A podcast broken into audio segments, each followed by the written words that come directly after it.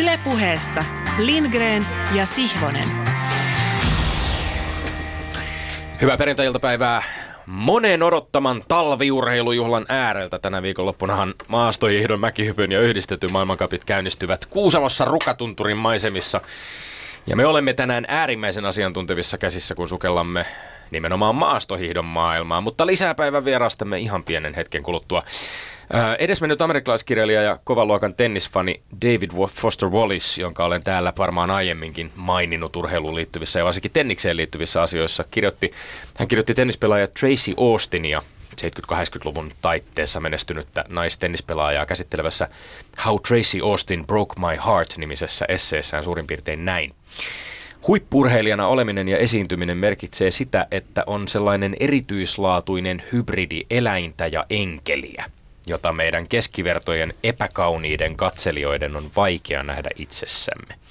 Tämä sama essee päätyy toteamaan, että, että valtaosa urheilijoiden muistelmista on lopulta aivan toivottoman tylsiä ja epäkiinnostavia osittain ehkä siksi, että ne sortuvat niin usein sellaiseen puuduttavaan asioiden ja tapahtumien listaamiseen, joista ei välttämättä kauheasti sen syvempää tietoa avaudu.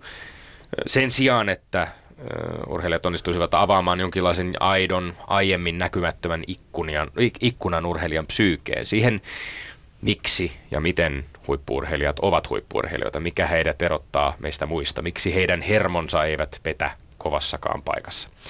David Foster Wallace toteaa, että huipputennispelaaja onnistuu siinä, missä me heikkohermoisemmat tavikset emme ikinä onnistuisi. Kun vaikkapa Grand Slam-turnaus on ratkaisuhetkille, niin pelaaja onnistuu parhaimmillaan olemaan täydellisesti hetkessä, onnistuu aidosti tyhjentämään päänsä kaikista epävarmoista ajatuksista, olemaan spekuloimatta sillä, mitä tapahtuu seuraavaksi, jos ja jos ja jos. Keskittyminen, läsnäolo, oman huippuunsa hiotun taidon virittäminen mahdollisimman kovaan suoritukseen, joka tulee varmaan aika monelle ihan luonnostaan. Tietysti toistojen ja toistojen ja toistojen kautta. No, samanlaisia pilkahduksia urheilijan psyykeen on saatu kuulla tässäkin ohjelmassa, kun Pekka Koskela kuvasi pikaluistelijan mielentilaa luisteluradan kaarteessa fysiikan lakien painaessa ihan kirjaimellisesti päälle, tai kun Toni Nieminen kuvasi hyppyrin nokalta ponnistuksen jälkeen tulevaa lyhyttä mustaa hetkeä, tai kun Joel Pohjanpalo äskettäin kuvasi meille futaajan väsymystä otteluiden lopussa sekä sitä, miten fyysinen väsymys vaikuttaa ajatteluun ja päätöksentekoon. Taisi olla sanatarkasti jotenkin niin, että vedäpä tuossa sprinttejä ja laske sen jälkeen heti matematiikkaa. Omasta mielestäni tämä on just ollut se kaikkein hienoin ja arvokkain anti tämän ohjelman yli viisivuotisen historian aikana. Me ollaan saatu kurkistaa ainakin hetkittäin pinnan alle ajan kanssa, kun urheilijat ja valmentajat on yrittänyt parhaan kykynsä mukaan avata sitä, miten he toimivat, miksi he toimivat, mitä he tuntevat niillä ratkaisevilla hetkillä. Englanniksi sanottaisiin ehkä what makes them tick. Eli miksi kellon koneisto toimii niin kuin se toimii, millainen koneisto on tikityksen takana. Hybridi eläintä ja enkeliä. Mä väitän, että tämän saman hybridin voi nähdä syöksyvän hyppyrinokalta kohti satametrisiä ilmalentoja, siksi kai mäkikotkistakin puhutaan. Ja yhtä lailla enkelin ja eläimen voi nähdä repimässä loppusuoran kirissä viimeisellä voimarippeillään kohti maaliviivaa sulavin, jäntevin liikkeen, mutta myös apinan raivolla, kuten usein sanotaan. Ylevä ja esteettinen yhdistyy eläimelliseen. Ihmisen erityislaatuisuus ja kyky oppia, sanallistaa omaa tekemistään, tuottaa, nähdä tai kuvata kauneutta tekemisessään yhdistyy fyysiseen voimaan, nopeuteen, jaksamiseen. Ja sitten jossain kaiken tämän taustalla – ehkä toisinaan keskiössäkin on näytelmäkirjailija Juha Hurmeen korostama leikki, leikkivä ihminen, homo ludens. Vaikka joidenkin mielestä, jos taas kerran nostetaan urheilussa käytettyä retoriikkaa, urheilusta on leikki kaukana. Lämpimästi tervetuloa Lindgren ja Sihvosen vieraaksi yleurheilun hiihtoasiantuntija, hiihtovalmentaja ja entinen maajoukkuehiihtäjä Kalle Lassila. Kiitoksia kovasti. Jos mä pyydän sua nyt hetkeksi palaamaan kilpailemiseen kokemukseen hiihteenä, tai miksei harjoitteluunkin totta kai, niin miten sä itse koet tämän kuvauksen huippuurheilijasta enkelin ja eläimen, jonkun sellaisen kauniin ja e- eläimellisen yhdistelmän, että kuulostaako se lainkaan tutulta? Mä en oikeastaan tuossa, kun sä tota kerroit, niin mä en päässyt kiinni siihen hetkeen, kun on urheilija tai huippuurheilija. Mä enemmän näin ja koin siinä sitä kasvun ja kehittymisen prosessia, joka urheilija läpikäy sieltä, kun se alkaa leikkivästä lapsesta, innostuu siitä omasta kehittymisestään, omasta oppimisestaan. Pikkuhiljaa siitä tulee sellainen prosessi, joka koko ajan vaan ruokkii sitä. Sä ajaudut siihen, että sulla ei ole mitään muuta mahdollisuutta kuin vain ja ainoastaan seurata sitä sun omaa visiota siitä, millä tavoin sä kehityt paremmaksi, nopeammaksi, isommaksi siinä, mitä sä haluat tehdä siellä urheilussa. Ja jotenkin nyt itse, kun on on ollut siinä polulla, päässyt tiettyyn pisteeseen asti siellä urheilijana, on ollut se pakkomiele siihen itsensä kehittämiseen ja kaikki ympärillä on sumeaa niin sitten kun on siitä lähtenyt pois ja on seurannut valmentajana ja asiantuntijana etäisyyden päästä sitä, mitä ne muut tekee ja missä itse on joskus ollut, niin mä en, mä en tajua sitä enää. Mä en mm. pääse siihen kiinni. Se on ollut joku sellainen tavallaan nuoren ihmisen elämän mittainen tunne, mitä vaan on kulkenut eteenpäin. Ja sitten kun siitä on lähtenyt pois, niin se, myös sekin tuntuu vähän sellaiselta sumealta. Mä tiedän ne toiminnot, mitä mä oon tehnyt siellä, mutta mä en, mä en niin tunne tai muista sitä kokemusta, että millaista oli olla siinä. Se on hauska, että sä mainitsit pakkomielteen, koska nimenomaan tätä sun kuvausta kuunnellessa tuli mieleen pakkomielteisyys, ehkä monomaanisuus, joka on se, mitä on, ja tämä ei liity pelkästään hintoon tietenkään automaattisesti, mutta, mutta, mutta semmoinen täydellinen yhdelle asialle omistautuminen, joka, joka lähentelee jo sitten jonkinlaista niin kuin ehkä semmoisella mielenterveyden rajamailla liikkumista. Kyllä. Va- varmasti näin ja, ja kyllä mä sen niin kuin valmentajanakin näen sen, että ne urheilijat kun, kun kasvaa siihen, niin ei ole niin kuin olemassa enää merkityksettömiä asioita sen urheilusuorituksen kannalta. Että semmoinen vähän joskus niinku huono esimerkki tähän yhteyteen on ollut se, että vaikka kun urheilija lähtee viihteelle tapaamaan kavereita, niin ei, ei se lähde sinne sen takia, että kaverit ilmoitti, että ne on menossa tuona päivänä, että liitympäs mukaan, vaan se lähtee enemmän sen takia, että mulla on nyt tuossa kohtaa tarve urheilun kannalta tehdä jotain muuta kuin urheilla ja sitten se kysyy kavereita, että lähettekö, että mä, mä, mä lähden tossa. Mutta se, että kaikki on niin kuin oleellista sen urheilun näkökulmasta. Kiitos Kalle Lassila, ai että jatkamme hiihdosta, hiihtämisestä, harjoittelusta, valmentamisesta, analysoinnista kanssasi pikapuoliin, mutta ennen sitä yksi tutuista lähtölaukauksistamme ohjelmassa, jossa äänessä eivät ole enkeli ja eläin, vaan, vaan kaksi kenties vieläkin oudompaa hybridiä, sillä me olemme Lindgren ja Siivonen. Siivonen. Miten se meni? Putosin. Menikö se? Menikö putosin. se? Joo, sä putosit kärryltä, Joo, ei se mitään. Kerrankin, kerrankin. Ai minä, minä, minä, palaan tänne pelikirjaani nyt. Piti sanomani tuohon, että ja me emme ole urheilupuheen salvukukkoja. Ennemminkin meillä on taklinkia urheilupuheessamme. Kohta, kun kuulen ääneni kovenevan, enkä yritäkään hillitä sitä, Aivan samoin tuon sänkykamerikatseisen Tommi Helsinkiläisen ääni alkaa tavoitella urheilullisempia sävyjä, kun väittelemme. Se ei ole kummaltakaan puolen pöytää pyrkimys toteuttaa matalamielisiä haluja ja korkeita arvosanoja, vaan pyrimme ennalta sovitussa olosuhteessa itse itseämme kirittäen erittäin reilun pelin hengessä lyömään toisemme laudalta. Kampittakin voi, mutta se ei kannata, koska siitä useimmiten tuomari rokottaa ja pitää sitä heikomman puoleisena argumenttina. Me emme käytä voittaaksemme dopingia.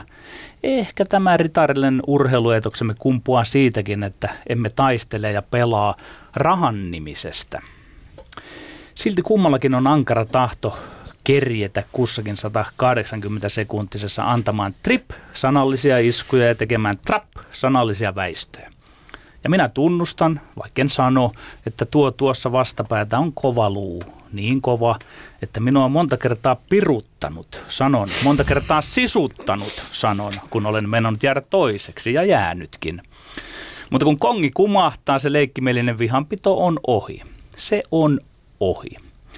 Jo kuudetta vuotta yritämme väittelemällä näyttää, mitä on urheilu. Se on kiivasta leikkiä, mutta vain leikkiä. Vaan mitä tahdon sanoa, miettii oppinut kuulija. Mistä me tuonottain puhuimme pihasaunallani kokeneiden väittely erikoisneuvonantajien Keijo S. ja Jyrki Teen kanssa, minkä viestin joukkueemme tahto antaa koko urheilevalle Suomelle. Eikö sitä vain urheilun pitänyt yhdistää lapsia, nuoria, aikuisia ja vanhuksia? Sitä se toki tekeekin, mutta meidän pihasaunajoukkueemme näkee liikaa päinvastaisiakin merkkejä. Minä en nyt mene edes siihen, miten poliitikot iskevät kiilaa urheiluun ja sitä kautta erottelevat urheilun kannattajia kuin kahteen karsinaan. Toisesta lähetetään kuvannollisesti porukkaa teuraalle, toisesta tehdään syöttöporsaita. Menen siihen, miksi tuntuu, että urheilu on yllättävänkin altis kaikkinaiselle kahtiajaolle. Kyllä se heikko lenkki on se urheilun väärin ymmärtänyt urheilun ystävä. En osaa sanoa paljonko näitä väärin ymmärtäjiä prosentuaalisesti. Liikaa kuitenkin. Jokin siinä puolen otossa, puolen otossa, johon urheilu kiistatta viekoittelee, mättää, luo väärän hengen. Niiden puolien kanssa ollaan ehkä liian tosissaan. Ihan vain mukaan harmittomia juttuja. Onko Messi parempi kuin Ronaldo? Onko Patrick Laineesta liikaa juttuja mediassa? Vaikka jotkut muut suomalaiset pelaavat paremmin kuin Laine. Aletaan nähdä ikään kuin Messin, Ronaldon ja Laineen henkilöissä erontekeviä persoonallisuuspiirteitä hyvässä ja pahassa. Silloin kongi ei kumahdakaan. Se väittely jatkuu ja jatkuu. Ei ole pelien välillä edes aselepoa. Ja edelleen meillä Suomessa oli, ja pelkään, että jatkossa on entistä enemmän vastakkainasettelua futis vastaan, lätkä vastaan, yksilölajit. On kuulemma kova sata tappara vastaan Ilves Tampereella.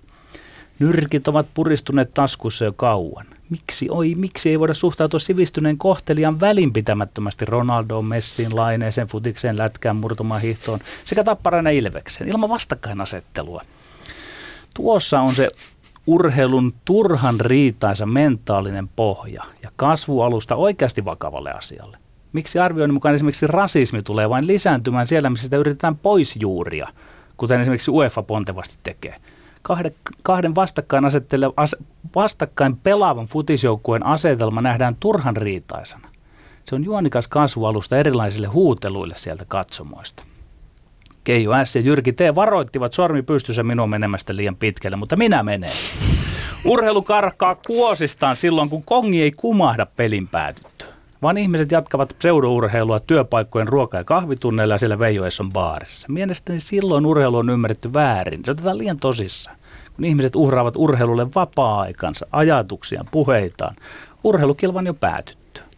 No, en tule saamaan kiitosta enkä palkintoja tästä urheilun keittiösosiologiasta, niin mutta kuten ehkä tiedetään, en sellaisia kiitoksia kaipaa. Petteri, eikö kuitenkin ole toiveena myös se, että ihmiset uhraavat vapaa-aikansa vaikkapa meidän keskustelujen kuuntelemiseen, jossa kiivaasti otetaan puolia ja asetutaan urheilukeskustelussa tiettyihin positioihin. Plus lisäksi tämä jatkokysymys, eihän Messistä tai Ronaldosta tai Patrick Laineesta keskustelu oikeastaan ole keskustelua Messistä, Ronaldosta tai Patrick Laineesta, vaan tällaisista heistä luoduista konstruktioista, he, heidän kyllä, kyllä. kaltaisistaan mm. hahmoista, joilla on tietty symboliikka, tietty merkitys, sinä näet, sen, sinä näet sen ehkä sellaisena kepeänä, mutta minä näen, että siinä olisi se pohja, että tehdään näitä vastakkainasetteluja sitten sille jollekin huonommalle, mutta Kyllä Joo. minä huomioin tämänkin ja mietin sitäkin, että tulin tuossa melkeinpä kieltäneeksi tämän meidän ohjelman. Me meinattiin saada, niin kyllä, kyllä. En tiedä, ei, ei, joo, me meinattiin saada, saada väittelyaihe siitä, että tuleeko urheilun suhtautua välinpitämättömästi. No, Mutta ei, ei oteta ehkä, sitä väittelyä, ei, otetaan se ei. väittely joku toinen kerta. Joo, täällä, täällä on meillä kuoressa nyt kolme aihetta. Kyllä. No niin, yksi. Maastohiidossa järjestetään tällä kaudella maailmankapista erillään oleva Sprint Cup, World Sprint Series, jossa kilpailut käydään sadan metrin matkalla. Onko syytä toivoa, että supersprintit tulisivat jopa osaksi hiidon maailmankapia? Kyllä vai ei? Kaksi. Jalkapallon Suomen mestaruuden voittanut Kuopion palloseura hakee joukkueensa pelaaja ensi kaudeksi Playoff-nimisen tosi TV-ohjelman kautta. Onko tällaisessa pelaajarekrytoinnissa mitään järkeä? Kyllä vai ei? Ja kolmas, Suomen naisten hiihtomaikkojen kirkkaan tähti Krista Pärmäkoski päätti harjoitella tällä kaudella omatoimisesti maajoukkueen ulkopuolella. Onko Pärmäkosken ratkaisu viisas, kyllä vai ei? Herrasmiehet, käynnistäkäämme moottorimme. Kyllä, ehdottomasti. No niin, ensimmäinen väite. Maastohiidossa järjestetään tällä kaudella maailmankapista erään oleva Sprint Cup, World Sprint Series, jossa kilpailut käydään 100 metrin matkalla. Onko syytä toivoa, että supersprintit tulisivat jopa osaksi hiidon maailmankappia, kyllä vai ei? Kyllä maailmankappiin vaan, sillä sprintit selvästi kiinnostaa. Yleisurheilun puolella pikajuoksu kiinnostaa, kun samaan aikaan kestävyysmatkoja tiputellaan kilpailujen ohjelmista. Nykyaika on urheilun seuraamisenkin suhteen koko ajan lyhytjänteisempää, eikä urheilun auta kuin osittain, osittain sopeutua siihen. Siksi viittäkymppiä ei ole enää aikoihin hiidetty väliaika lähtenyt, siksi sprinttikisat ovat koko ajan nousseet vahvemmaksi osaksi maailmankappia, ja siksi myös tällainen hiihtoviihteen muoto kuin satasen supersprintti, se on hiihdon tulevaisuutta. Norjan supertähti Johannes Hösblad Klebua lainaten, tämä on toisenlaista hiihtoa, mutta valtavan yleisöystävällistä ja showhenkistä. Uskon, että se on tullut jäädäkseen. Ei, ei ole syytä toivoa. Siis nyt kun saa toivoa, esittää toiveensa. Minä olen vanhan liiton hiihtomies, hiihdän itse perinteistä. Ja samalla olen sen edistystä kannattava urheilumies kuitenkin. Toivon urheilulle evoluutiota, joka kumpuaa urheilusta, lajista ja osin sen historiasta itsestään. Eikä määränsä enempää ulkourheilullista seikoista, kuten viihteestä ja rahan nimisestä. Nykyaika suosii välittömän nautinnon lykkäämisen välttämistä. Mielän hiihdon pitkäjänteisyyttä puolensa kutsuvaksi luonnossa tapahtuvaksi urheilumuodoksi. Jos siellä täällä supersprinttiä kiskotaankin, okei, mutta en toivo, että se kilpailumuotona institutionalisoidaan maailmankapin statuksen alle. Ei annettaisi ihan kaiken urheilun olla kaupan. Tarvitsemme kulttuurimuotoja, jotka vaativat suorituksena ja katsomiskokemuksena edes ripauksen kestävyyttä ja pitkäjänteisyyttä. Kiitos. Sä aika vakaalla rintaäänellä nyt esittää tässä sellaisen näkemyksen, että, että tämä kilpailemisen muoto esimerkiksi ei ole syntynyt niin kuin hiihtämisestä itsestä, hiihdosta itsestään, vaan että se en, on en, en, en, en sentään tuota väittänyt. Si, si, sinä olit kuulevina se En tuota väittänyt. Mä ajattelin niin, että hiihto Mut, vaatii oikeasti, se, se on kestävyyslaji, sitten siinä on ne välineet sellaiset, se, se muuttaisi ehkä Petteri, sitä välinettäkin erilaiseksi, jos se mentäisi siihen sataseen. Tätä kirjoa on jo ja se ei tule katoamaan mihinkään, jos esimerkiksi tämän tyyppinen muoto tuodaan, tuodaan myös osaksi maailmankappia ja se kiistättävä on sen, että... osaksi maailmankappia, mutta hyväksyn sen, että tämän niin kuin omaa elämänsä varmasti alkaa elämää kiinnostaa ihmisiä. No mutta tämähän on, tämähän on mahtavaa. Tässä voi, on mahdollisuus esimerkiksi siihen, että, että tietyn matkan sadan metrin maailmanennätys voi hiihdossakin kehittyä sellaiseksi samanlaiseksi kilvottelun mittariksi kuin mitä se on yleisurheilun niin, puolella. Joo, mutta se, se, se, se, on vähän teennäistä minun mielestä. Minä, minä olen tässä niin kuin sillä vanhalla kannalla, että se, se, se 50 kilometriä on lähempänä sitä aitoa oikeaa hiihtämistä kuin 100 metriä. Ja sen jälkeen tietysti mä, mä tykkään, että tuli nämä sprintit ja nämä, mä oon niihin tottunut, mutta kun nyt kysyttiin, että onko tämä toivottavaa, mielestäni ei ole. Mutta silloin se tavallaan kiistät, Petteri, sen, että hiihto, kuten kaikki muutkin urheilulajit, joutuvat myöskin ottamaan huomioon tämän mediaympäristön realiteetin kilpailemaan Mutta ei katsojista, myös. Meillä on jo hienot sprintit, niin mi- miksi se viedään niin kuin aina vaan loppuun ja enemmän ja pidemmälle ja pidemmälle? Siitä minä en urheilussa Siellä pidä. tulee tietty raja vastaan, ei, ei voida hiihtää negatiivisia metriä. No älä nyt ole jotenkin nyt niin nokkela siinä. se, sekö on kiellettyä väittelyissä? No joo, mutta tollanen, että niinku iskee toista vyön alle. Että... Ai, no ai. niin. Tämä meni, meni jopa joku hauskaksi. Joo. Sillä tavalla. Toinen väite. Mm. Jalkapallon Suomen mestaruuden voittanut Kuopion palloseura hakee joukkueeseensa pelaajaa ensi kaudeksi Playoff-nimisen Tosi TV-ohjelman kautta. Onko tällaisessa pelaajarekrytoinnissa mitään järkeä, kyllä vai ei? Kyllä, tässäkin aiheessa, tässäkin aiheessa, Petteri, minä asetun tulevaisuuden, uudistumisen, progressiivisen kokeilemisen puolelle. KUPS on tehnyt hyvää työtä viime vuosina Veikkausliigassa niin kentällä kuin sen ulkopuolella. Sen markkinointi, sen someviestintä äärimmäisen tyylikästä. Se rekrytointi on ollut onnistunuttavista. Paras mahdollinen todiste on tänä vuonna voitettu Suomen mestaruus ja kolme mitalia putkeen. Nyt Kuopiossa on tajuttu, että se saa tällaisella tosi TV-kuviolla valtavasti huomiota, jopa kansainvälistä huomiota. Ja Veikkausliikan koon ja tason huomioiden tässä kilpailussa palkintona oleva sadan tonnin pelaajasopimus on merkittävä täky. Ei tämän seurauksena mitään puuhastelijaa seuraan tulla hankkimaan ja se kaiken lisäksi tuloksena voidaan vielä saada hyvää TV-viihdettä suomalaisesta futiksesta ja urheilusta. Mä nostan ehdottomasti hattua tälle kokeilulle. Ei ole järkeä. Raato soikoon. Ensin Kups pelaa loistokauden, voittaa mestaruuden ja sitten alentuu tällaiseen markkinointikikkailuun. Tämä tosi TV, lemposoikoon, tosi TV-formaatti on kokeillut ja se on kokeiltu jo maailmalla. Eikä siitä ole tulosten puolesta kerrottavaa lapsille. Susi mikä susi. Laadukkaan ammattilaiselkapallotoiminnan kanssa ei tällä ole mitään tekoa. Juuri kun suomalainen futis on noussut kansainvälisesti komeasti pinnalle. Veikkausliikan mestari alkaa hakea P-luokan pelaajaa riveihinsä. Vain P-luokan pelaaja, jolle on luvassa satumainen 100 000 euroa palkaksi, hakee tuollaiseen ohjelmaan. Ei kukaan muu. Tämä ei ole laadukkaan huippuurheilutoiminnan reittiä hakea pelaajaa, eikä edes julkisuutta. En tosin epäile, että tätä kautta löydä ihan ok pelaaja kupsille, mutta sitäkin suuremmassa syyllä se sitten kieli kupsina vielä päälle Veikkausliikan tasosta, kun hommat hoituvat tällaisella diiliohjelman imitaatiolla. Yritän nyt päättää, Petteri, että hankitaanko B-luokan pelaajaa vai ihan OK-pelaajaa. Onko nähnyt niin se, se, on, ne, se on suurin piirtein sama, sama, että siis oikea oikeassa jalkapallotoiminnassa se rekrytointi ei mene, mitä No ei sinäkin kiitit, ei. kun ei tietenkään, no niin anna tulla nyt sitten, eli se viihde ja Ei mikä. tietenkään, tämä on yksi osa sitä ja tässä on onnistuttu nimenomaan yhdistämään se rekrytointiprosessi ja TV-viihdepuoli, joka, jotka niin kuin kaksi Siis asiaa, kaksi maailmaa sanot, että on, on onnistuttu yhdistämään. Mist, miten sinä nyt No jo se totta etukäteen kai, kehut totta sitä? kai se jää nähtäväksi, mutta tämän tyyppisiä konsepteja on maailmalla toteutettu. Eikä yhtään suurta pelaajaa, eikä yhtään merkittävää semmoista re- rekrytointia. Ne pelaajat pelaa tällä hetkellä jossain vitostasolla ja muulla. Ne on muljahtanut takaisin sinne. Ja Höpö, löpö. Tässä on nostettu esimerkiksi vaikkapa Gideon Baa, joka on ottanut Veikkausliigassakin pelannut ja käynyt MLSssä pelaamassa, joka on aikanaan nimenomaan oman uransa käynnistänyt Niin, niin, B-luokan pelaaja, B-luokan pelaaja. Ja Gideon Baa, B-luokan pelaaja, jos niin puhutaan siis- Veikkausliigaperspektiivistä. A-luokan pelaajat, Höpö, ei, löpö. A- A-luokan pelaajat eivät hakeudu tällaisiin formaatteihin koskaan. Ja itse kehuit kupsin rekrytointia. No mi- minkä takia sitä pitää Ei, muuttaa mu- nyt näin? Ei sitä muutetakaan. Tämä on yksi pieni palanen sitä rekrytointiprosessia. Yksi pelaaja. Puhutaan yhdestä pelaajasta. Tiedätkö, miten paljon uusia pelaajia KUPS tulee Tommi, hankkimaan Tommi minä kaudella? kun pelasin Lu- lätkää, minun viereltäni yksi toimittaja on saanut pelikanssissa aikoinaan pelata yhden vaihdon, niin se tuntui tosi pahalle Ei, oikeasti mutta tässä, vedät, joukkueen sä vedät sisällä. mutkia suoriksi liikaa, että, että sä ajattelet, että esimerkiksi futiksen alasarjojen tai pääsarjojen välinen tasoero yksittäisten pelaajien välillä on jotenkin valtava. Jamie Vardy on hyvä esimerkki sitä. Lesterissä pelaava huipputähti, joka paris... Aa! No niin. Kirous, kirous. Voi kirous sentään. Kolmas väite. Suomen naisten hiihtomaajoukkueen kirkkain tähti Krista Pärmäkoski päätti harjoitella tälle kaudelle omatoimisesti maajoukkueen ulkopuolella. Oliko Pärmäkosken ratkaisu viisas, kyllä vai ei? Kyllä. Jälleen kerran, Petteri, täysin loogisesti kyllä. Olen johdonmukaisesti uudistumisen ja rohkeiden ratkaisujen puolella. Tekee niitä sitten urheilupäättäjät, tekee niitä sitten seurat tai tekee niitä yksittäiset urheilijat. Krista Pärmäkoski rohkeasti päättänyt haastaa itseään uuteen kauteen valmistautuessaan eri tavalla. Panostanut siihen taloudellisesti merkittävästi omista resursseissa ja päässyt kokeilemaan jotain muuta kuin samaan jo monen, saman jo monen kertaan koetun harjoittelukauden maajoukkueen leireille. Tietysti voi ajatella, että naisten hiihtomaajoukkueen kannalta on sääli, että nuoret hiihtäjät jää nyt sitten ainakin osittain vaille Krista Pärmäkosken treenaamisen mallia, esimerkkiä.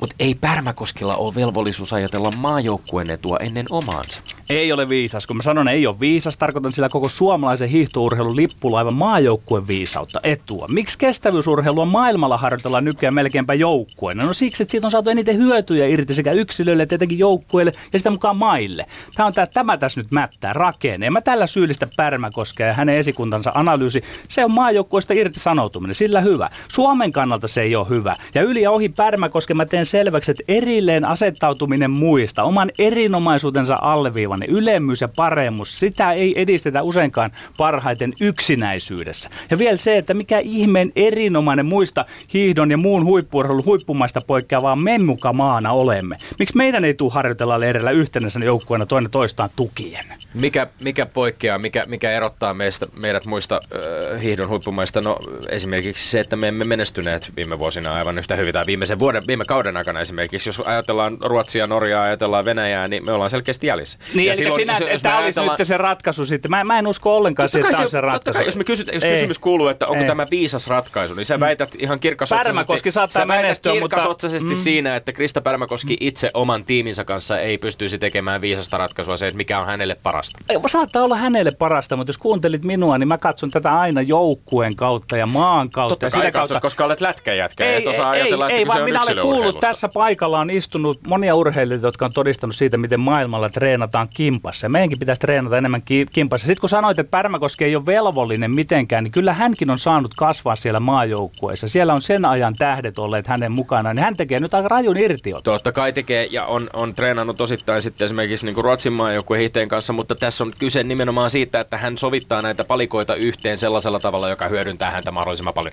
Eikä se Niin, tarkoita, se- sit, eikä se- se, se tarkoita, on sit, eikä se tarkoita, eikä se Se tarkoita on sitä, että hän itsekästä. harjoittelisi pelkästään erillään maajoukkueesta Ja voi olla, että myöskään. olosuhde ei ole kunnossa, että hän sen takia välttää sitä, mutta mä näen tämän kaikkineen ongelmallisena, että kirkkain tähti on poissa. Hän, erottautuu, asettaa itsensä erilleen, oman Mutta erinomaisuutensa. näillä kirkkaimmilla tähdillä on, sillä. puhutaan me sitten Kaisa Mäkäräisestä tai Pärmäkoskesta tai Iivo Niskasesta, heillä on tietty oma asemansa, joka, jota he voivat Ja se, käyttää se, ei ole, se ei ole välttämättä hyvä. Niin, käyttää... Joo. Ai että olisitte nähneet sen käden ojennuksen. Sen käden ojennuksen. Oliko se hidastettu? Ja sen käden takaisin vetämisen. Ja lopuksi, joo. Näin käytiin. Katsotaan kohta, mitä mieltä päivän tuomarimme on näistä väittelyistä. Ylepuheessa Lindgren ja Sihvonen. Kalle Lassila, hiihdon asiantuntija, ei välttämättä väittelykilpailujen asiantuntija, mutta täällä jokainen vieras joutuu siihen väittelykilpailujen asiantuntijan Tai pääsee. rooliin tai pääsee. Ja vapaasti katsomillaan kriteereillä ja, ja tota, metodeilla voi lähestyä tätä, tätä tota, kilpailua ja tuomita siitä kolmen kohdan väittelystä voittajan kustakin. Ja ainoa sääntö meillä oikeastaan on se, että tasapelejä emme suvaitse. Näin niin kuin lopputuloksen kannalta. Että jo, jostain pitää löytyä se ratkaiseva ero.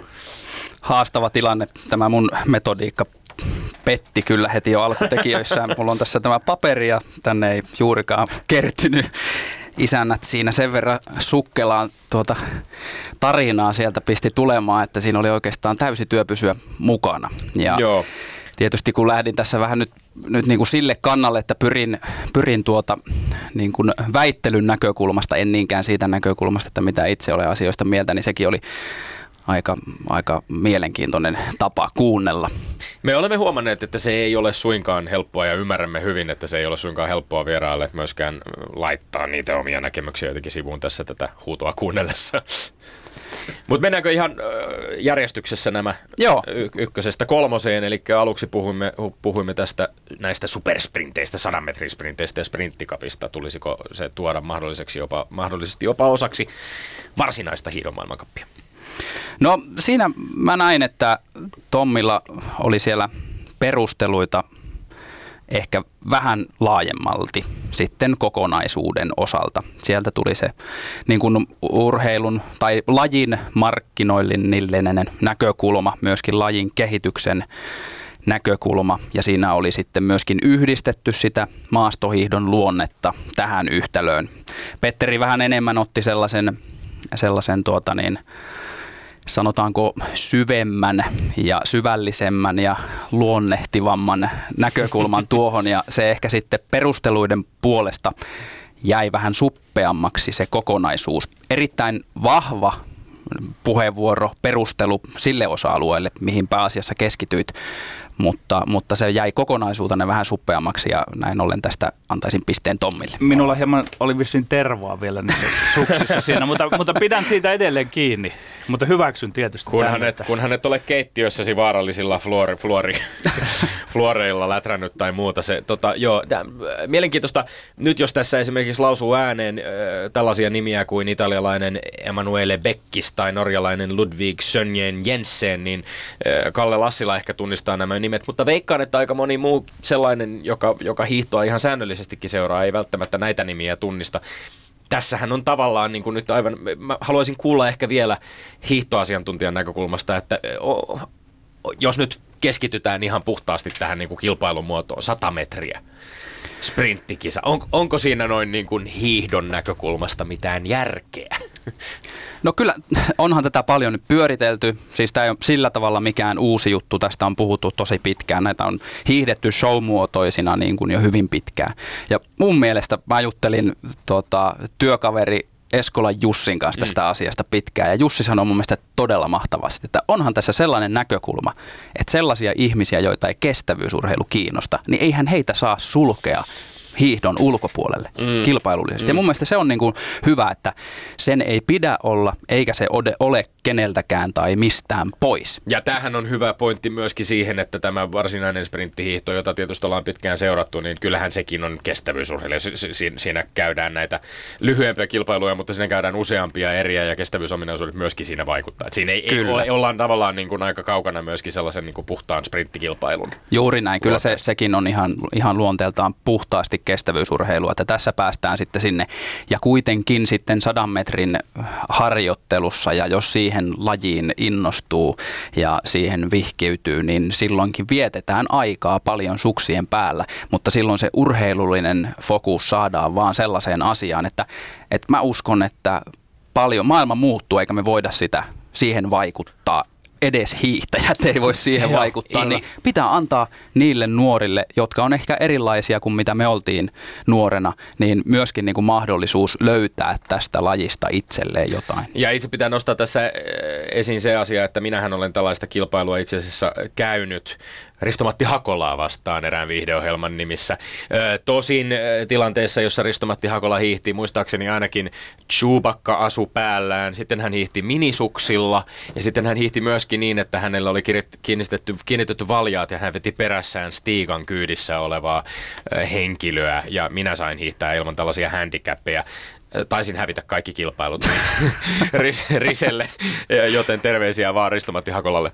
Ja se, mikä tässä on huikeeta, niin mä tiedän ja tunnen henkilökohtaisesti yhden entisen lätkän pelaajan, joka suht nuorena lopetti sen lätkän pelaamisen, niin hän ei enää välttämättä saa hiihdossa näistä pitkistä matkoista kiinni, mutta saa hyvinkin näistä sprinteistä ja niin edelleen. Tämä saattaa avata uudenlaisia näkökulmia siihen, että tämmöinen lajien välisyys ja lajien vaihtaminen, että uudenlaisia, u, uude, uusia hiihtäjiä. Uudenlaisia u, areenoita myöskin. Kyllä, Tällainenhan kyllä. voidaan tuoda vaikka keskelle Helsingin keskustaa, jos halutaan. Siis totta kai voi, on, sprinttikisojakin on järjestetty jo kaupunkien keskustoissa, mutta tässä nyt on vielä tämmöinen show-elementti, jota, jonka hyödyntäminen voi olla aika mielenkiintoista. On, ja ne on tapahtumina ollut todella huikeita monet show-tapahtumat, kun niitä iltasi järjestetään 130 metriä pituutta ja 6 metriä leveyttä lumesta.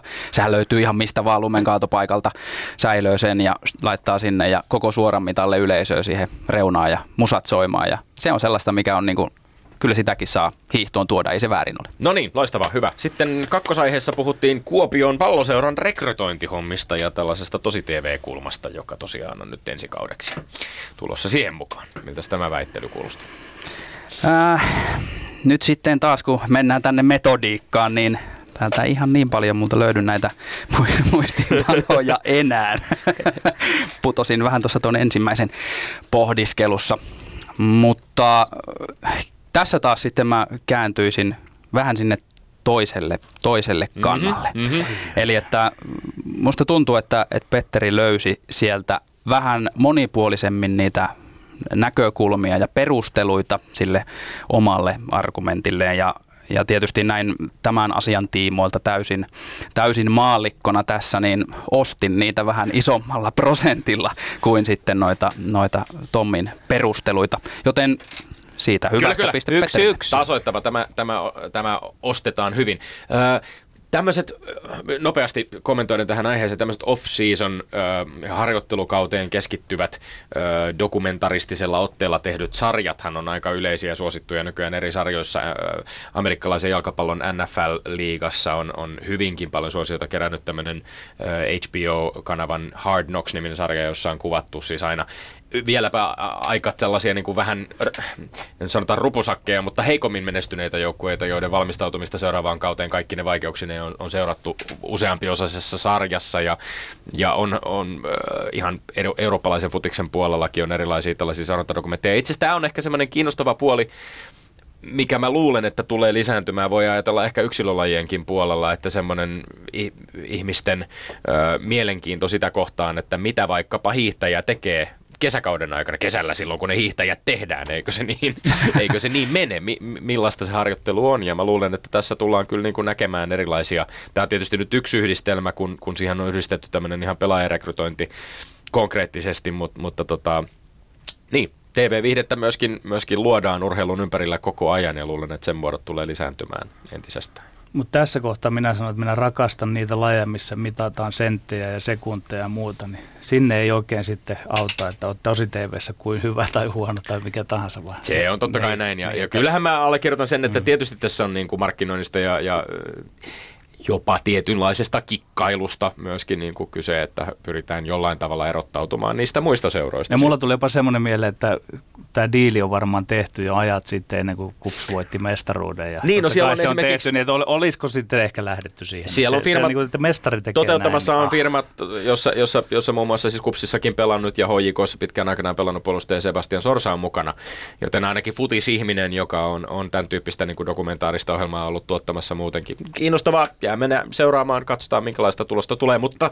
sitten viimeiseen ratkaisevaan väittelyyn, jossa puhuttiin varmaan aiheesta, sitten. josta on hiihtopiireissä paljon paljonkin puhuttu, joten tässä voi olla erityisen vaikeaa nyt sitten olla arvioimatta sitä, että en tiedä meneekö tämä sen perusteella, että kumpi oli ylipäänsä jotenkin kartalla itse aiheesta paremmin vai, vai mihin, mutta ota ohjat käsisi.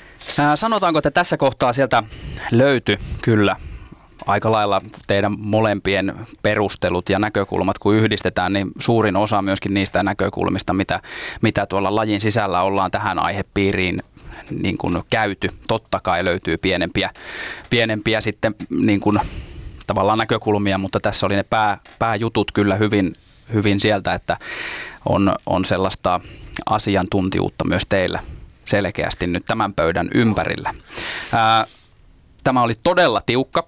Tämä oli, oli niin kuin haastava tässä tehdä se ero herrojen välillä. Sieltä Tommi avasi tiukasti pelin ja pisti hyvän, hyviä tukun perusteluita siihen alkuun. Sen jälkeen pisti kunnon taklauksen tuonne Petterin suuntaan ja otti sieltä pari, parista vastustajan mahdollisesta perustelusta aika hyvät tyhjät pois niin sanotusti.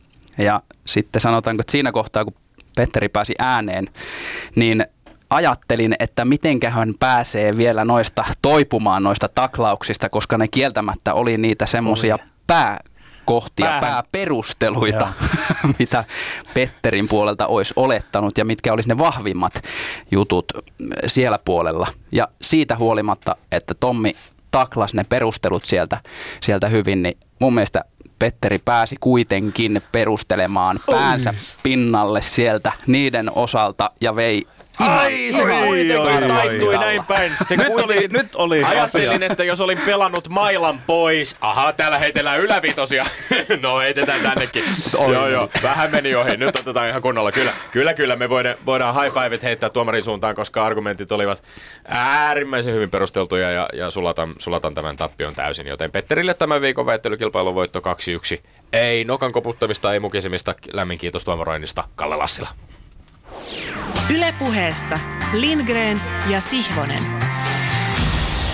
Öm, itse asiassa tähän Krista Pärmäkoskeen liittyvän aiheeseen tästä olisi aika luonteva jatkaa sillä tavalla, että että että jos ajatellaan nyt ö, meidän kirkkaimpia tähtiä naisten maastohiidon, miesten maastohiidon puolella, Krista Pärmäkoskea ja Ivo Niskasta, tänä talvena tai tulevana kevät, tulevalla kevättalvella 2020 ei hiihdetä hiidon MM-kilpailuita eikä kilpailla talviolympialaisissa. Ja tämä on voisin nyt kuvitella, että varmaankin aika isona merkittävänä osasyynä siihen, että minkä takia nämä kaksi hiihtäjää ovat uskaltaneet ehkä tehdä vähän toisenlaisia ratkaisuja. Ei, on, pitääkö tämä paikkansa? No kyllä varmasti näin. Tämä on, on sellainen hyvä kausi kokeilla jotain uutta. Ja totta kai huippuurheilijat ja heidän taustajoukkonsa siellä tiedostaa koko ajan sen asian, että on kyettävä uudistumaan – tavalla tai toisella, jotta pystyy kehittymään ja tietysti, että pystyy edes säilyttämään sen olemassa olevan tasonsa.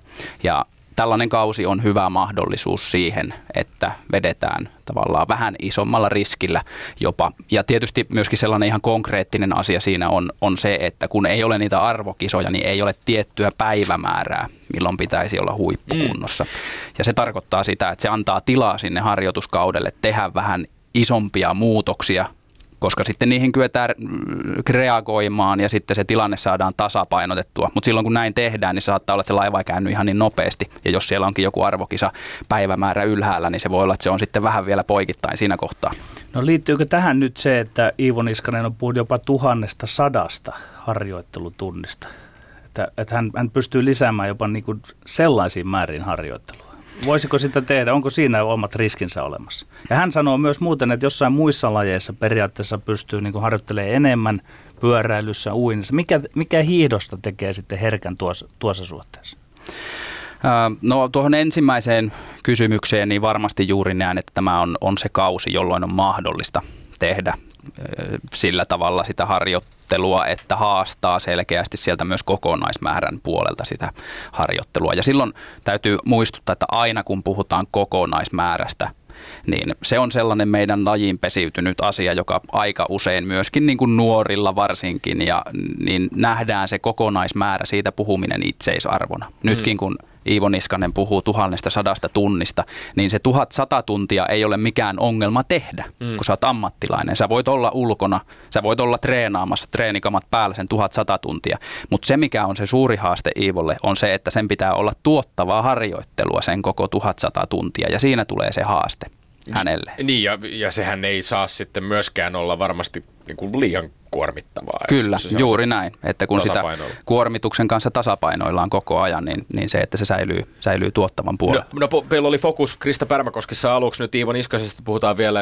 Hänen kauden startista saatiin aika hyvin viitteitä esimerkiksi Oloksen tykkiladulla, missä tuloksena oli kaksi voittoa kympin perinteisellä peräti 40 sekuntia ennen viime kausien päävastusta ja Bolshunovia vastaan ja, ja vapaalla 15 kilometrillä 20 sekuntia ennen viime olympialaisissakin vapaan tyylin pronssimitalin voittanutta Denis Spitsovia. Äh, Iltalehdessä asiantuntija Toni Roponen lausui, että Niskanen on noussut hiihtäjänä uudelle tasolle. Äh, allekirjoitatko tämän ja onko meillä nyt sitten lupa odottaa, on, onko tästä kyse jossain määrin niin kuin harhasta, koska Iivo Niskanen on voinut tavallaan ladata heti tähän kauden alkuun ehkä sen niin kuin vähän kovemman tason peliin, vai onko nyt ihan aidosti, tässä tietysti on osittain puhuttu myöskin siitä, että millä tavalla Iivo Niskasen vapaan tyylihiihto on kehittynyt, ja on, onko se kokonaisvaltaisuus se, mistä nyt puhutaan, kun puhutaan hänen siirtymisestä uudelle tasolle? Allekirjoitan sen, että Iivo varmasti osoittanut ihan jo pelkästään Oloksen kisojen suorituksilla sen, että hän on kehittynyt.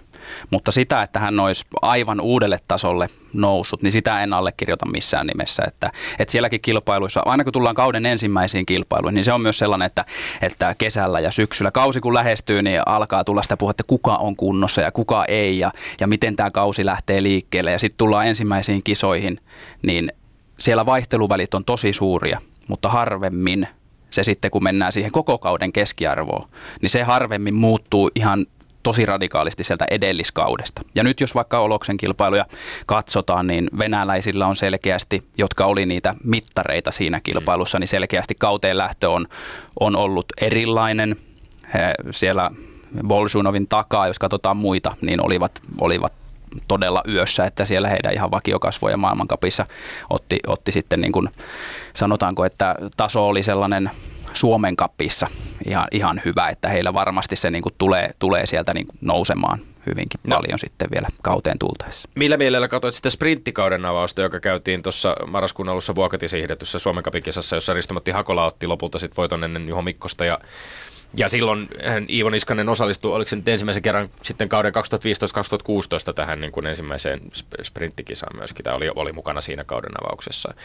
Antoiko tämä viitteitä jollain tav- tavalla siitä, että missä mennään näiden kolme hiihtäjän osalta esimerkiksi, tai suomalaisten sprinterien, rintterien osalta? Mm, no se kilpailu on aika spesiaali aina, koska se on kauden ensimmäinen kilpailu, mennään aika pienipiirteisessä teknisessä maastossa ja tosin tu- tullaan suoraan harjoituskaudelta, niin, niin, niin ne tulokset ei ole to, kovin tarkasti korreloinut sitten siihen talven tulostasoon. Mutta se, mistä mihin mä olin tyytyväinen siellä viikonlopussa oli se, että jos mä vertaan aiempiin vuosiin, niin siellä oli useampia hiihtäjiä, joilla oli selkeästi lihaksiston toimintakyky parempi, joka, joka niin kuin näkyi siinä niin kuin teknisenä suorittamisena ja siinä, että koska ei ole kansainvälistä tason mittaria, niin se jää aika paljon sitten sen, sen varaan, että miltä se suorittaminen näyttää. Sinä näit tämän ja maallikko näki sen, että aika kovalla latauksella siellä myöskin tavallaan oltiin. Että kyllä niin kuin Ristomatti, Hakolan voitossa niin kuin tuntui purkautuvan ihan niin kuin kunnon tunnetta. No kyllä, ja, ja siinähän on aina se, että kun lähdetään kauden ensimmäisiin kilpailuihin, on harjoiteltu se harjoituskausi. Sehän on, ma- maastohiihto on siitä mielenkiintoinen laji, että meillä ei ole sieltä huhtikuusta sinne lumille saakka, niin ei ole olemassa mitään mittaria. Ei ole mitään tapaa siinä aikana mitata sitä, että mikä se mun suoritustaso on. Suhteessa muihin, Niin. eikä itseensä voi verrata jossain Niin. jotain testejä ja Kyllä, sellaisia. Niin. mutta nekin on kaikki ominaisuustestejä. Ja nekin on niin kuin vuosien saatossa on, niin, Mm. on nähty, että niidenkin se korrelaatio siihen tuloksentekokykyyn on yllättävän pieni. Okei. Joten aina kun tullaan siihen kisakauteen ja ensimmäisiin kisoihin, niin enemmän tai vähemmän siellä on kaikilla vähän sellaista niin kuin rupsua siellä, että mit, mitenköhän tämä nyt niin kuin tästä lähtee. Ja sitten kun se lähtee hyvin, niin se, niin kuin, se purkautuu varmasti niin kuin sellaisena onnellisuutena ja, ja tyytyväisyytenä ja siitä tulee uskoa ja luottamusta siihen, että, että nyt tämä lähtee tosi hyvin. No, me puhutaan Iivo Niskasta, me puhutaan Krista Pärmäkoskesta. Jos nyt otetaan Niskanen vielä kerran tähän keskusteluun, niin missä hän on edellä muita suomalaisia? Ja onko, se, onko, se hän, onko hän henkilökohtaisesti niin lahjakas vai onko hän harjoitellut eri, eri tavalla? Eli onko Niskasesta jotain mallia muille otettavaa tässä? Miten yksi on niin paljon parempi muita? Yksi asia siellä taustalla on varmasti se, että hänellä on, on sitä lahjakkuutta sinne hapenoton puolelle ja että sen hapenoton on ollut mahdollista kehittyä. Sitten yksi asia, mikä, mikä Iivossa on myös, että hän, hän on ollut ja on edelleen lajifanaatikko, jos näin voi sanoa, ja hän on niin kuin todella todella isolla niin kuin sydämellä suhtautuu lajiin ja siihen liittyviin asioihin. Ja se tarkoittaa sitä, että hän on, niin kuin, tämä on minun näkemys tästä asiasta mm. ja se mitä mä oon, on seurannut, niin on tarkoittanut sitä, että hänellä on ollut aika nuoresta asti todella vahva oma visio ja semmoinen oma niin kuin, se, mistä mä vähän puhuin alussa, se, että kun joku vetää sua, mm, tiedätkö, eteenpäin, mm, että vaikka valmentaja huutasi, että elää mene, niin joku vaan vetää, että kun on vaan mentävä, niin se, se on niin kuin Iivolla se sellainen joku, joku niin kuin No mitä tästä olisi muille tavallaan siirrettävissä sitten helpoiten? No rohkeus. Joo. Se, että uskaltaa tehdä. Silloin kun sä tunnet, että joku siellä sun sisällä sanoo, että nyt mun on vaan niin kuin, nyt on painettava kaasua, niin silloin painaa sitä kaasua, jos se vaan niin kuin vahvasti tulee. Että ei, ei tavallaan alistu liikaa siihen niin kuin ympäröivään lajiharjoittelukulttuuriin tai yksittäisten valmentajien niin kuin, ohjaksiin niin se, se on ehkä sellainen, koska se sillä tavalla voi kasvaa se sellainen luonne, jolla pystyy sitä kehittymistä viemään eteenpäin. Mikä Iivollakin totta kai koko ajan tullut enemmän kontrollia, enemmän analyyttisyyttä sinne harjoittelun taustalle, joka on ollut osaltansa sitten edes vaikuttamassa siihen, että, että tuloksetkin on ollut tällaisia, mitä on ollut, mutta se pohja on siinä, siinä tavallaan luonteessa, millä tavalla hän sitä harjoittelua ja kilpailua tekee. Yle Puhe. Yle Urheilussa viime keväänä Seefeldin äh, MM-hiihtojen jälkimainingassa maaliskuussa muistaakseni kommentoit äh, TV-lähetyksessä sitä, miten te kävitte vähän läpi siinä äh, tämmöisiä erilaisia kuvaajia, graafeja siitä, että miten, miten maajoukkue oli menestynyt. Puhuit siitä muun muassa, miten valmiit tasonsa saavuttaneet tällaisessa tuloksentekovaiheessa urallaan olevat hiihtäjät miesten ja naisten maajoukkueissa. Taisi olla miehissä seitsemän ja naisissa viisi hiihtäjää, jotka oli siellä laskettu tämmöiset maajoukkueen runkohiihtäjät, niin keskimääräisesti olivat suoriutuneet maailmankapissa. Ja sitten katsottiin vähän perspektiiviä edellisen neljän vuoden ajalta ja vähän nähtiin, että käyrät olivat laskusuunnassa. Ja, ja tota, aika voimakastakin kritiikkiä viime vuonna tietysti Seefeldin yhteydessä, ehkä osittain sen seurauksena, että niistä kisoista tuli vain yksi pronssimitali, mutta ehkä myöskin sitten tällaisen niin kuin maailmankapissa menesty, menestys oli vähän kapeampaa kuin mitä se oli edellisinä vuosina ollut, niin aika voimakastakin kritiikkiä maajoukkueen suuntaan. Ja sinä olet ollut myöskin niin kuin aika, aika suorapuheisesti sitä esittämässä, että ei ole löytynyt, ei löytynyt entisen hiihtomaajoukkueen päävalmentaja Matti Haavisto johdolta selkeää yhteistä linjaa. No huhtikuussa kuultiin sitten uutisia ja uudet roolit. Matti Haavisto vetäytyi päävalmentajan paikalta. Miesten päävalmentajaksi Teemu Pasanen, avu, apunaan Mikko Virtanen naisten päävalmentajana puolesta aloitti silloin Ville Oksanen, Ilkka Jarvan kanssa sitten Aisa, Aisa-parina. Millaiset sun reaktion oli näihin muutoksiin? Olivatko ne muutokset sinun mielestä sellaisia, mitä kaivattiin? Muutos oli se, mitä kaivattiin. Se, se oli varmasti sellainen, mikä, mikä minulle tuli sitten, kun urheilijoiden kanssa keskusteli ja, ja siitä oli siellä vähän niin kuin kärpäsenä katossa seuraamassa sitä tilannetta, että muutosta tarvittiin. Ja se, että ketä henkilöitä millekin paikalle se ei, se on se miltä se näyttää ulospäin. Se ei ole se olennainen asia. Että olennaisinta on se, että miten ne henkilöt, jotka siellä seisoo niiden urheilijoiden rinnalla, millaiset, millaiset niin kuin suhteet heillä on urheilijoihin siellä joukkueessa. Ei, ei siinä mielessä, että onko hyvät vai huonot suhteet, vaan siinä mielessä, että millä tavalla he niin kuin joukkueena mm. näkevät yhdessä sen, mitä pitää tehdä. Että millaiseksi se suhde muodostuu. Ja nyt, mitä on, on seurannut, niin se on, mulla on se, se käsitys, että se on, on mennyt todella hyvin. Niin kaksi asiaa, mihin ainakin kiinnitit silloin huomiota, oli, oli niin kuin roolien selkiytyminen tai ro, niin kuin, sel, selvemmät roolit. Ja sitten toinen asia, mistä puhuit myöskin, oli semmoinen äh, ehkä niin kuin osittain se urheilijoiden toimiminen myöskin, tai heidän kommenttinsa julkisuudessa. Kun, puhuit kunnioituksesta esimerkiksi, joka liittyy varmasti siihen, mikä maastohiihdossa nousee jatkuvasti myöskin esiin, se, että millä tavalla urheilijat suhtautuvat esimerkiksi huoltoryhmän onnistumisiin ja vice versa niin sanotusti. Eli siis äh, myöskin toisinpäin. Äh, oliko tässä nyt jonkinlaisia sellaisia tulehduspesäkkeitä jotenkin siellä niin kuin maajoukkueen parissa, joita, joita on, on, on nyt sitten päästy ehkä purkamaan?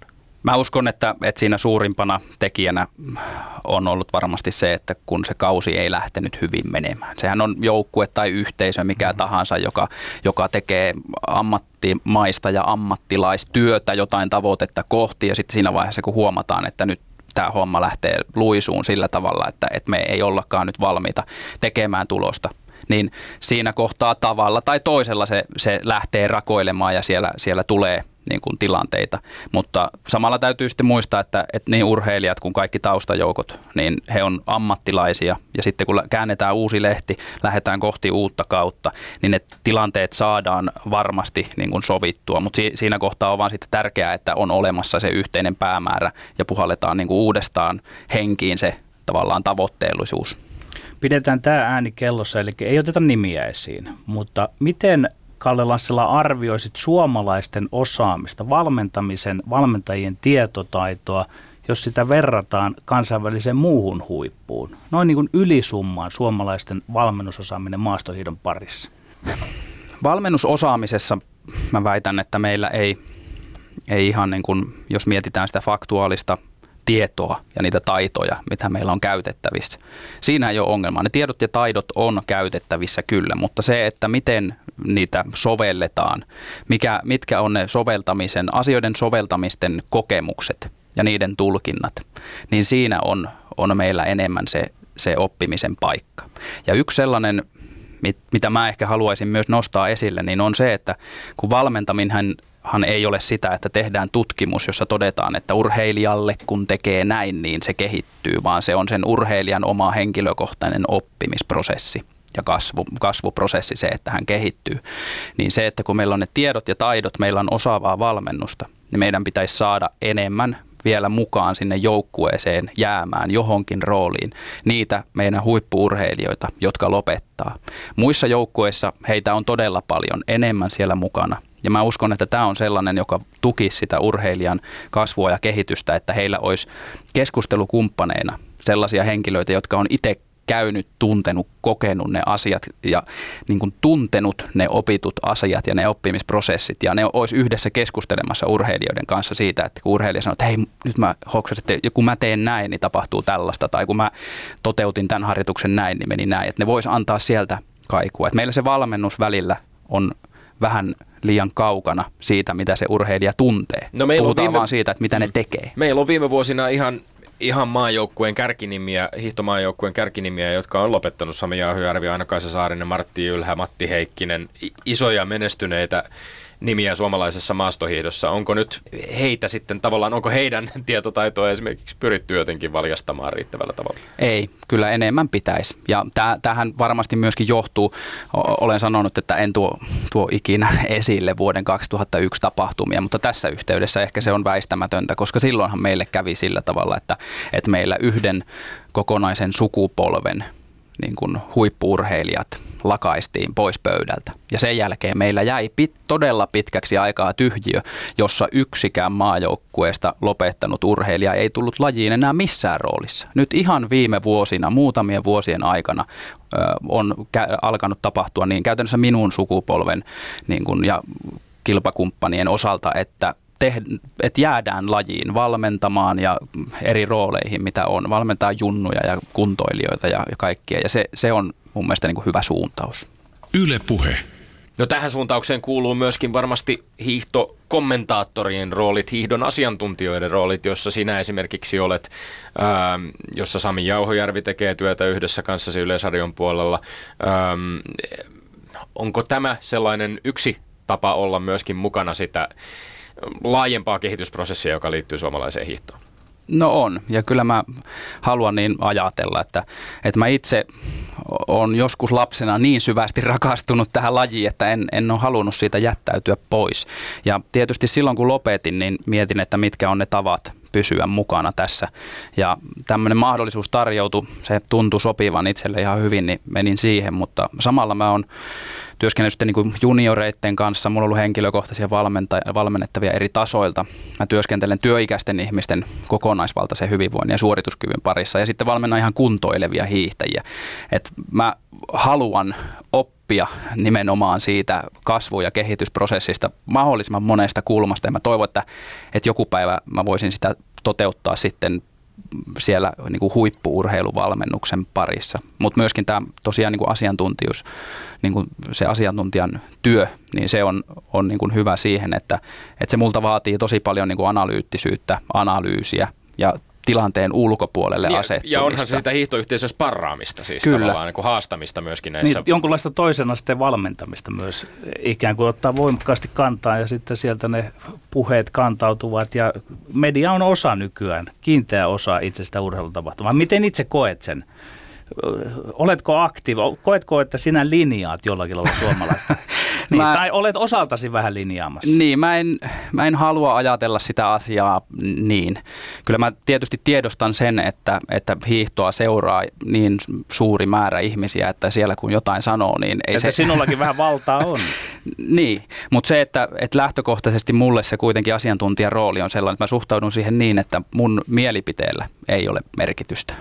Jatka vähän tuosta. vaan, vaan se, että on olemassa faktoja, on olemassa ää, tosiasioita, jotka liittyy siihen lajiin. Ja sitten mulla on tietty määrä ää, tietoa, taitoa ja suhteita, joiden avulla mä voin antaa siihen erilaisia näkökulmia niiden faktojen ympärille. Mutta se, että pelkästään vaan Kalle Lassila olisi jotain mieltä, niin se ei ole sellainen asia, joka olisi niinku syytä kaikille kansalle missään näyttää. No, mutta Kalle Lassila, urheiluasiantuntijan rooli voi mediassa, sen voi ottaa monella eri tavalla. Kokemusta on. Sinä olet yleurheilun maastoa, hiihtomaasto asiantuntijana kohtelias, sävyisä ja jotenkin analyyttinen. Pyritkö sä olemaan ihan vaan oma itsesi? Meillä on vähän taustatietoa sinusta, että, että urheilijana olisit ollut jopa tämmöinen vähän kriittisempikin ja olisit ollut vähän vastahankaan eri puolille. Että on, onko tämä nyt tietoinen rooli, mikä olet ottanut, että olet tällainen sävyisä ja suhteellisen rauhallinen? Ei, kyllä tämä, tämä on ihan se niin kuin oma itseni,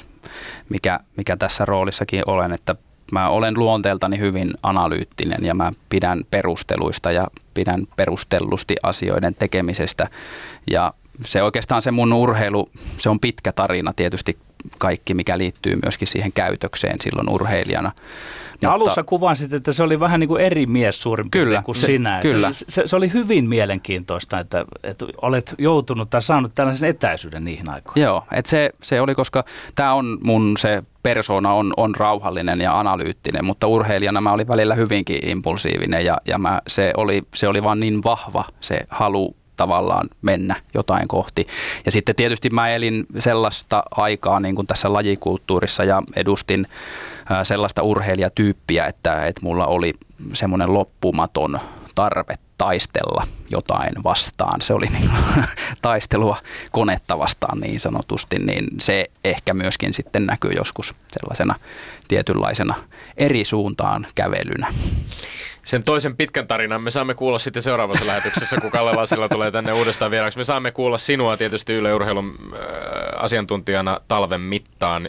Ja, ja mahtavaa, että nyt tänä viikonloppuna saadaan startattua tällä Rukan minitourilla myöskin maastohiidossa ja, ja muissa po- äh, pohjoismaisissa talvilajeissa maailmankap-kilpailuun. Lämpimästi vielä kiitoksia äh, vierailusta Kalle Lassila. Kiitoksia.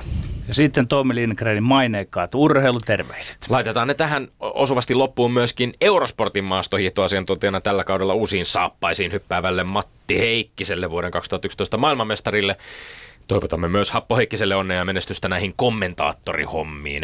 Me olemme Lindgren Sihvonen, pysykää tyylikkäinä. Voidetta rakoon ja ruuvi kiinni. Ylepuheessa Lindgren ja Sihvonen.